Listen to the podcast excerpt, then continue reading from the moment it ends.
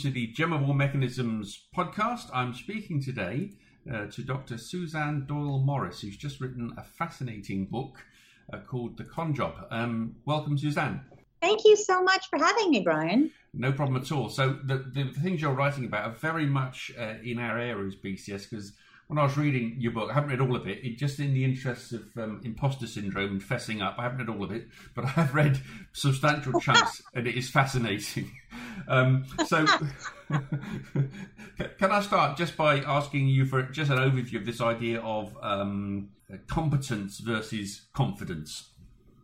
Yeah, so thank you. I mean, essentially, I have been fascinated by this topic for years because I go into companies and I help them get usually more women into senior positions. And one of the things that's so interesting to me is I go into these organizations and one of the things I see is they will they think that the whole way to get people ahead is just give them more confidence. And I think that they use this as like a panacea. Like if I have a confidence pill, then my whole world will be good. And I actually think that's about valuing the wrong thing. I want us to value competence. That is people who are really good at their job. and I know that BCS people are really understand this because a lot of the work I've done has been in the IT sector, where we're looking at okay, how do we do more to make sure that the right people are getting rewarded, not just the the blaggarts and the blowhards who are great at over promising but not always delivering. Yeah. Does that make sense? Absolutely does. Yeah, that's really that's really good. I mean, um, you talk a lot in, in your book, or a little bit about about the idea of, of privilege and how that works against obviously um, uh, certain uh, minorities, whether it be in terms of ethnicity or, or gender, disability, that sort of thing. Um, in fact, I've, I've, just picked out a quote here I particularly like. Um, the way privilege, the way privilege works, is only visible when you don't have it, or you've taken the time to swim in someone else's bowl. Tell us yeah. a little bit about that. yeah, certainly. So we are all fish, right? that are swimming in the bowl that we live in and the bowl that we see our friends are living in. But realistically, we don't necessarily see the bowls that other people are swimming in. We don't see how murky their water might be. Um, and this topic, I've got to be really honest with you, Brian.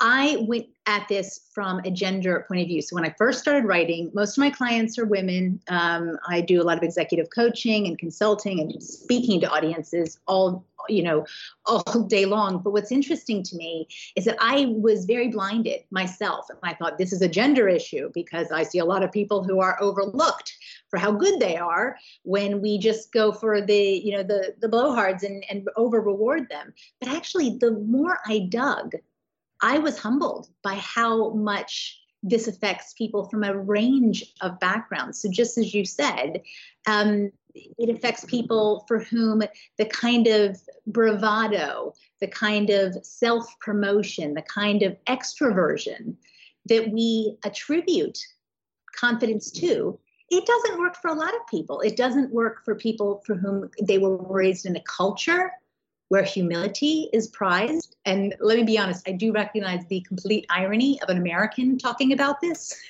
when confidence seems to be like our, our most famous export, even not earned. but what's so interesting, you know, I've, I've been in the UK over 20 years now. Um, and what's interesting to me is that it doesn't work for for a lot of people as i said people from cultures um, where we don't but where they don't prize that so telling somebody and i interviewed a woman from the bbc and she said you know i'm, I'm often told i need to self promote but in the Persian culture, which I was raised, you know, that is like nails on a chalkboard. It doesn't also work for introverts.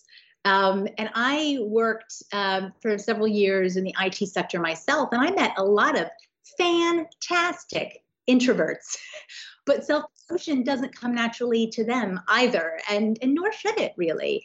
It also doesn't work well for people um, people of uh, uh, well women certainly because we we judge women very negatively when they show confidence so when I asked people, I interviewed about 40 leaders from around the world. And what was so interesting to me was that they all, I said, what does confidence look like to you? And they would say, well, it's the person who puts himself forward, always happy to speak, always you know fights their corner those kinds of things and they would recognize that however i saw this was a very what i call status quo way of of expect of what we expected from confidence. So those types of behaviors, when they're exhibited by, and I'm going to be honest, rich uh, or, or, well off, I should say, white men in na- who are native speakers of English in the Western workplace, we tend to think of those guys as really confident. They have gravitas. Um, and but when other people show the same types of behaviors, we describe them as being, you know, if you're a woman, you might be described as being bolshy or feisty or difficult. When you're a person, and Black Lives Matter that comes to mind right now, when you're a person from a Black background, you'll be described as being um, difficult or angry. If you're a person who comes from a background that is less socioeconomically um, well off, this is I'll, I'll, give you an example. This is the first time living in britain when i came in my 20s it was the first time i'd ever heard the phrase that someone was acting above their station. So it's that whole concept of who deserves confidence and who is entitled to display it. Does that make sense brian? It absolutely does. Uh, in fact so one of the things you're talking about here is the use of reductive language. Mm, mm-hmm. so for me yeah i mean it was really interesting and, and back where i you know where in the country where I, I did come from you know people from a latinx background they are routinely described when they show us as confidence as being fiery or spicy. And you know it's like a it's like a food uh, the way we describe it. And i just think you know what? Those people are showing confidence but we don't the reason we judge them in that reductive language to your point is that we're not comfortable seeing them display it so uh, you have a number of really interesting quotes throughout the book from a range of people, from from sort of subject matter experts to, to people from you know popular culture. One, one struck out uh, stuck out to me from um, is it Elizabeth Uvia Benin? Um, yeah, Ukunene. Yes, yeah. she wrote a book called "Slay in Your Lane." So this is this is interesting. We absolutely give the benefit of the doubt to confident men and that and that's where that, that then made me think about the whole humility thing. Now, humility is not a, a, quality that we tend to prize very much, isn't it? So, how can we get that a little bit more recognised as being important? Do you think? So you're completely right. I mean, we do not prize humility, and that's so sad because actually you get so much further in life. And what I mean by that is people trust you more. People also don't think of you as so solely self-interested. If you have the and you make just better judgments if you have an element of humility. So what's really interesting for me when i was writing the book the, the research that really that, that got me thinking about this much more was how conversely related um, confidence and competence are which is the more your confidence goes up which is what we tell people we want in the workplace right? Build your confidence believe in yourself yay yay yay. We tell people they want that. But what's is the more your confidence goes up, the less you become concerned about your competence. And that, Brian, blew me away. I was like, oh my God, we don't need more of those people in the workplace. um, and the reason you become less, and, and we all know these people, right? Um, the more confident you become, you don't need to work on your skills because remember, you've got this. You'll blag your way through it. You'll talk the talk do whatever it is. And interestingly, conversely, the more competent you become, the more you often your confidence will it goes up and down a little bit more it, it decreases to a certain extent and, and that sounds negative but what's amazing about it is you, it will be that it will take on that quality simply because and i'm certainly a good example of this you realize how much more complex the thing that you were an expert on is, how more nuanced it is, and how many more questions there are to ask. You know, if, if you're an IT professional, you are learning every day, right? And that's those, and, and for me, those are the people we want on our teams, not the people who say, Yep, I know it all. I, I mean, I'm really nervous about those people who say, I'm the expert. Um, you know, don't don't question me. Those are the people we need to be not promoting, but really doubting a little bit because we're all learning all the time. So, um, one of the little phrases from your book was that overconfidence is more detrimental than underconfidence. Now, in my sort of week to week interactions with people in IT, many of them are very concerned about you know carry on learning. Uh, some people do very much have the view, uh, you know, I'm the expert. You must you must bow to me, and uh, my expertise in one area also makes me an expert in lots of other areas. Is is that a, a common male thing again? So I don't know that it's male, um, and I and I don't want people to think that this is a male bashing book. What is for me? Because actually, I also believe our versions of confidence don't do any favors for men. And I'll give you a very, very brief example, which is that the whole concept of manning up or mm-hmm. growing a pair right? Mm-hmm. Those are all about showing confidence. We totally equate masculinity with mm-hmm. confidence.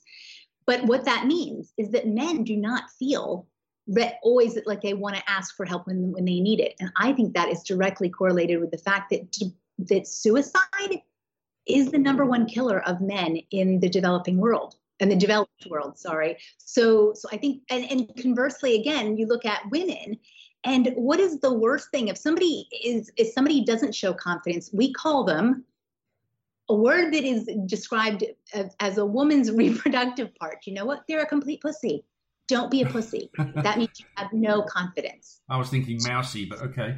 yeah. Well, sorry. I mean, I don't know if this podcast will uh, blurb that out, but realistically, for me, that was also hugely interesting. So I don't think our versions of kind of look at me world confidence do men a great favor either. Um, so, so for me, yeah, that that is a real concern. Um, I think we, what we need to do is really celebrate the people who are always learning and who know that learning will never stop. Yeah. Do you do you think perhaps then that uh, you use this phrase imposter syndrome, which has become uh, you know more accepted, but particularly come up through studies of gender differences, hasn't it? I think where it's, it's obviously more prevalent among females. Do you think, in fact, there's a place for imposter syndrome then that that, that might might be a valuable thing we can just use? I think that it is a great. I would even call it. Uh, I would go as far as to call it maybe a secret superpower. And what I mean by that, I'm sure it never feels that way in the moment, uh, and I get it too myself. But what I think is interesting is imposter syndrome keeps you learning, it keeps you improving. And I think that's really important. But I think the more contextual issue that I've got with imposter syndrome is that I think it's it makes sense particularly in people and I and I do recognize men get this as well. However, what I think it makes more sense in groups where they are in a minority. So one of the things that's so interesting to me is that we often um, tell women, for example, in IT, just be more confident.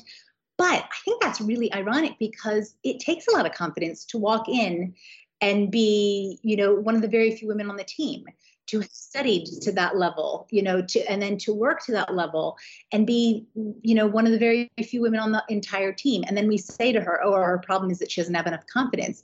My irony is that it took a lot of confidence for her to walk into this uh, this environment and to do as well as she's doing.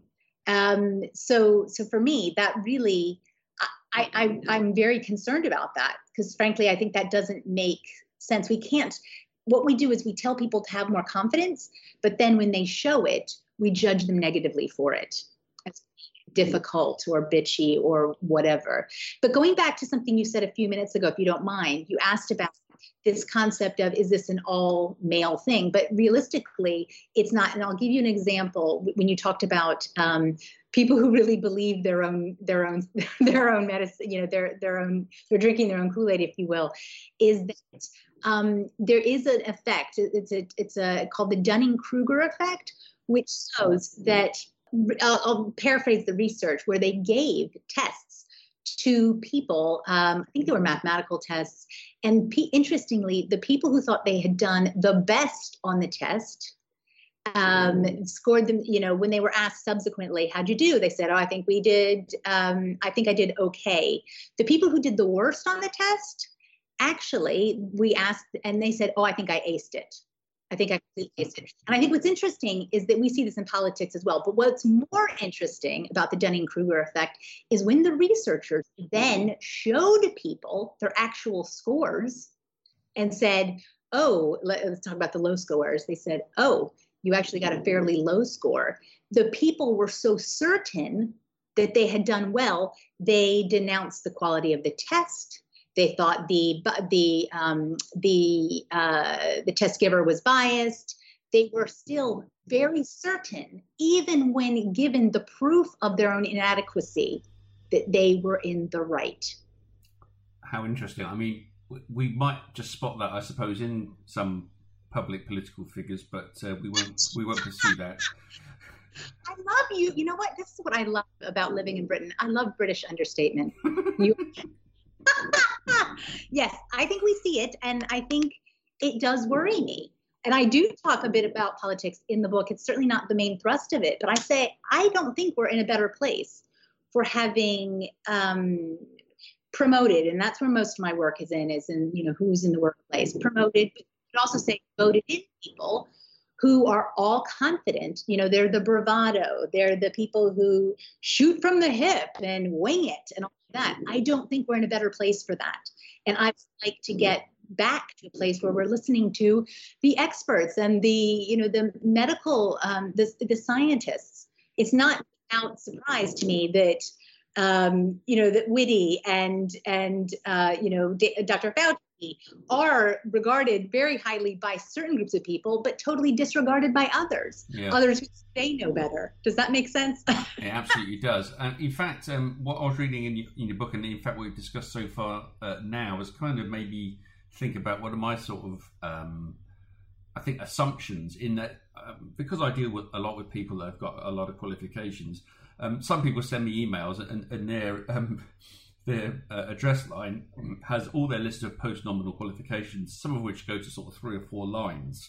And I've, I've, I've always, maybe I've had this sort of half formed thought that real competence and having all those qualifications actually undermines uh, humility. But in fact, you're saying it's really the other way around that, that those sorts of people are, are actually recognizing that they need to just carry on doing things. Yeah, I think they do. So I think what happens is, and, and I'm not going to say that having a string of qualifications behind your your uh, your name is is is something that we should all be aspiring to. But what I do think is important is that at least those people see that they can always be improving and I'm and I must say I fall into that category myself. You know, I've got a PhD and I've done a whole load of things, but realistically, the main reason that I do those is because I just know the world is vast and I know hardly anything, which is why I have to rescue people. So the book is full of lots of fantastic stories, stories about the way we should be, I think, defining confidence, um, stories about what people actually saw in the people that so i'll give you an example. There was and, and it's a it's a uk example. Um, i really believe we need to be redefining confidence. And, and one of the ways to do that is to start thinking okay how do we value not the bravado but things like self-awareness and also um, going against the grain and and and really also having the courage of your convictions. So those are the three ways i define it but i define them. I get the examples i give are slightly different because those sound fairly standard but courage of your convictions for me is about following something that is that speaks to you even when it's not the popular choice now there was a guy that i interviewed um, who had been a lawyer um, in his 20s, early 20s, and he was he's based here in here in Scotland, and he was um, he was going places. People thought good things of him, and, and one day he was working late at his desk, and he happened to see a list of all the partners on the the firm, and this is where he was headed.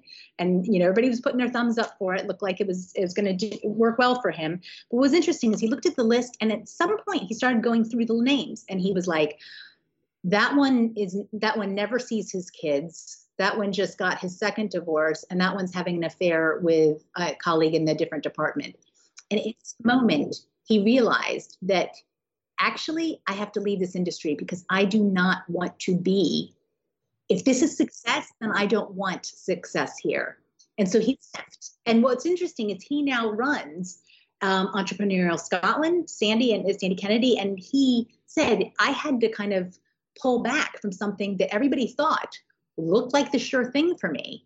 But realistically, they didn't have lives that I wanted. And for me, I think what's interesting is historically, when I've gone into organizations like law firms, and I say, why are people leaving? Because they often say, well, we have a lot of great women, but they end up leaving.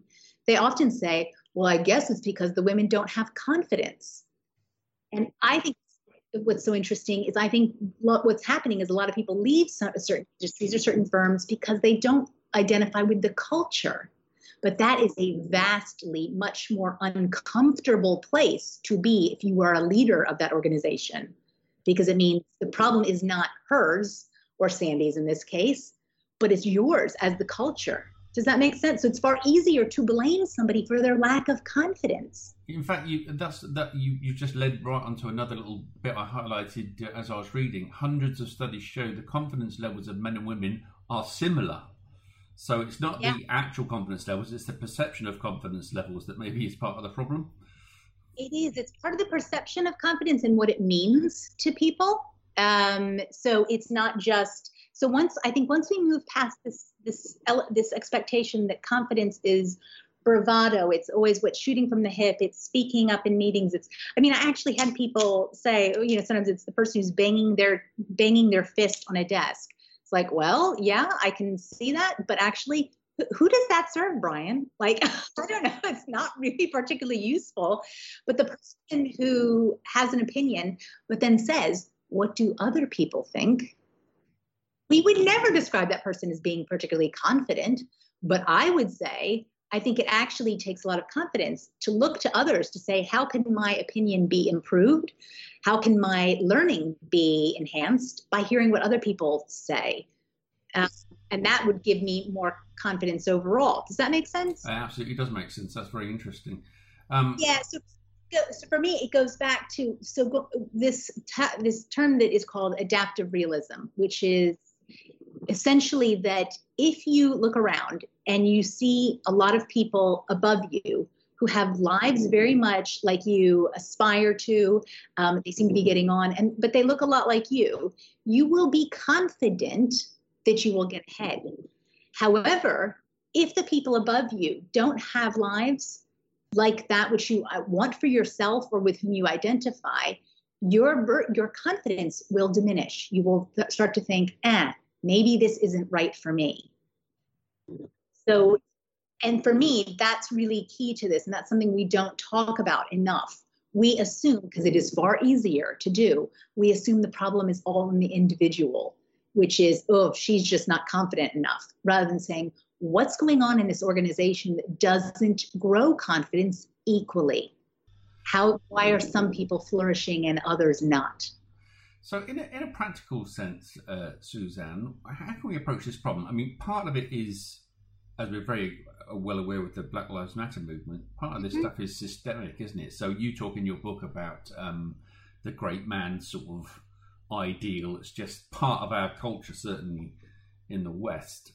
Um, we yeah. can't do a lot about that at this point, but what we can do, I suppose, is, is modify the way we behave as individuals. So, when we're in a an environment, you know, in a one-to-one meeting or in a in a, a, situation where we're, we're trying to make a difference with our boss or whatever, how can we apply those principles? Do you think in a practical way?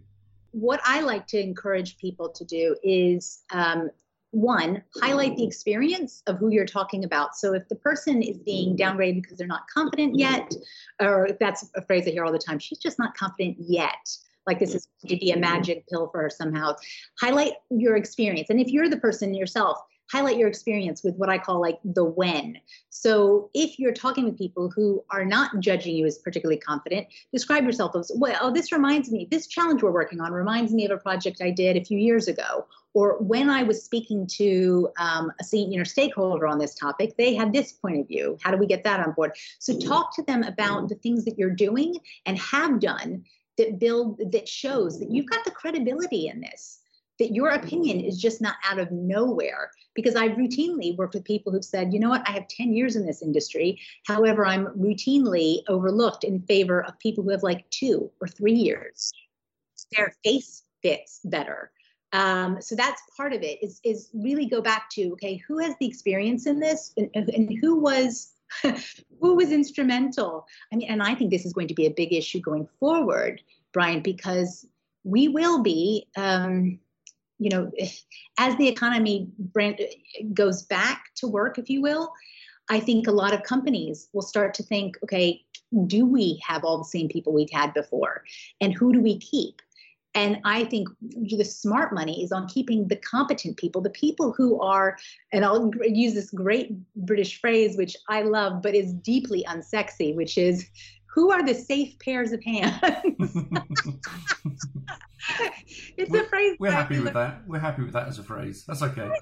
it's a great phrase, but it's so deeply unsexy, right? Who wants to be that? who wants to be described as a safe pair of hands? But I gotta say, there's a lot going for safe pairs of hands. Yeah, yeah, yeah. They tend to they reduce risk. They make sure things get done but they're not the people and this is i think highlighted in the way we're even looking at the way we clapped for carers our key workers across the entire country have been people for whom we don't celebrate their confidence we celebrate their competence. That is our delivery drivers, our medical workers, our uh, postal workers, people who aren't glammed up as being confident, blah, blah, blah, because they don't need to be. We really rely on how good they are at their job. Yeah. I, I, I, wonder if this is a particular problem in IT. I'm just thinking of a, couple of recent, uh, uh, you know, characters. Steve Jobs comes straight to mind. Um, Elon Musk comes to mind now, who um, a little bit more style than actual substance. I'll probably be lynched for saying this on an IT podcast, but I just wonder what you thought about that. well, I think the style is a really interesting is an interesting one. It is very intoxicating initially um, somebody having style. But I think we need to say, is this person somebody we would trust? And a great way for me to even know about Elon Musk is he's put, um, you know, he's a big talker and he does a lot. I will definitely give him that credit. However, what's interesting to me is that he's very, um, you know, the, the, the horses that he backs I don't necessarily think fit this fit this competence model. For example, he's now putting his you know his his name behind Kanye West as being the new, uh, a new presidential candidate, and Kanye West himself has put his you know historically put his his uh, his his money behind Trump. You know, so there's this whole kind of there's people for whom stylistically this type of confident bravado really suits. But I think it's because it's a lot harder to do the competent work.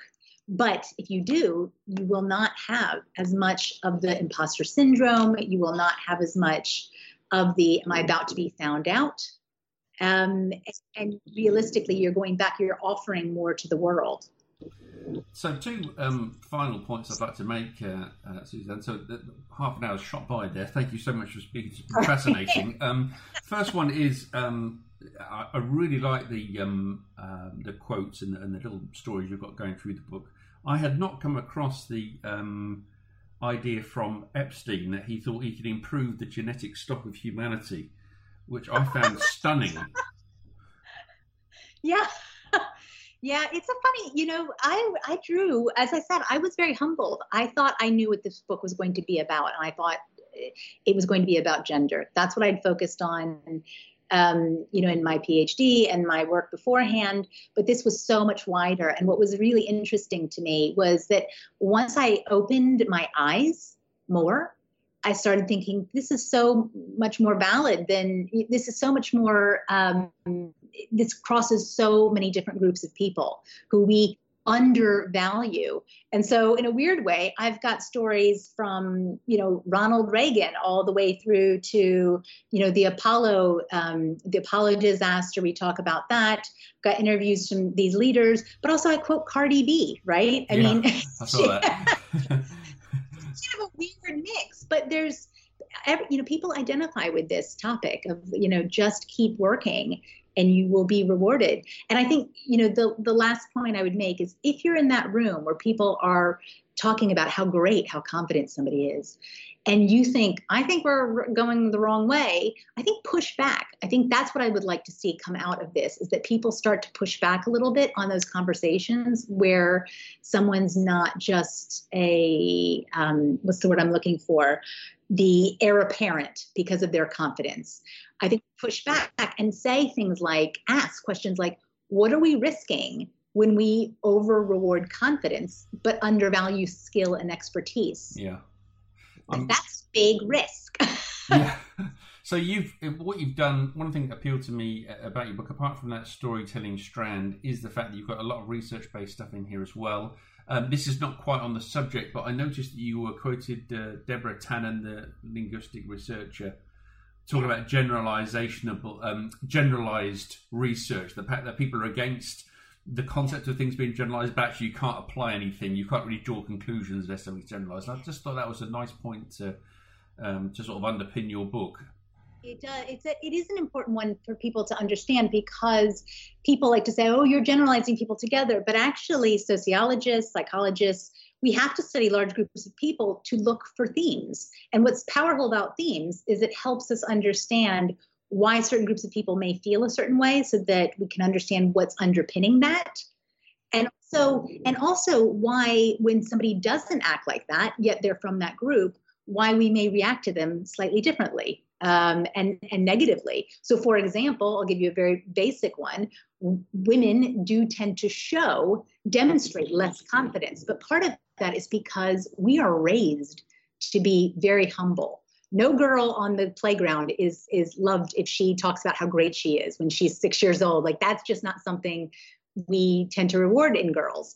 However however if a girl does that when she does do that we react badly to it and if she has a lot of confidence we're kind of like whoa what's going on? And so that generalizability helps us understand um, you know ha- helps us understand what's going on in a bigger societal uh, you know societal background. So yeah i did there's a lot of research in it.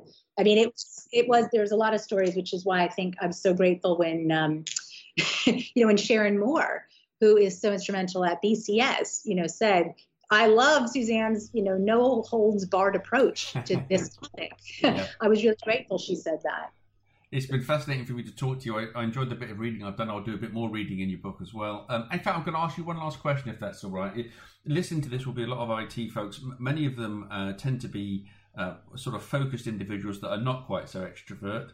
So, mm-hmm. if you're going to give them a message as to what they should be getting out of this, um, out of the Con Job, what would it be? I think that what I want people to do is say, go back. If, if they are ever told oh you're not confident enough i think what to, to ask to go back and say okay how does my lack of confidence that you're interpreting that way how does that actually uh, how would more confidence serve you? Because actually it it's my lack of confidence that keeps me get, improving keeps me better doing better for you as an employer better for this team it keeps me on my toes so that i am constantly you know i'm constantly improving Lovely. Um, Dr. Suzanne Doyle-Morris, thank you so much for speaking to us. Uh, and um, I am sure we're going to be speaking again because uh, you've inspired me a little bit and I want to, to get you involved in some more BCS stuff if we possibly can. well, thank you very much, Brian. I've really enjoyed the conversation. Thank you. Me too. You have been listening to BCS, the Chartered Institute for IT's Gem of All Mechanisms podcast. For much more content, please visit bcs.org or follow us on social media.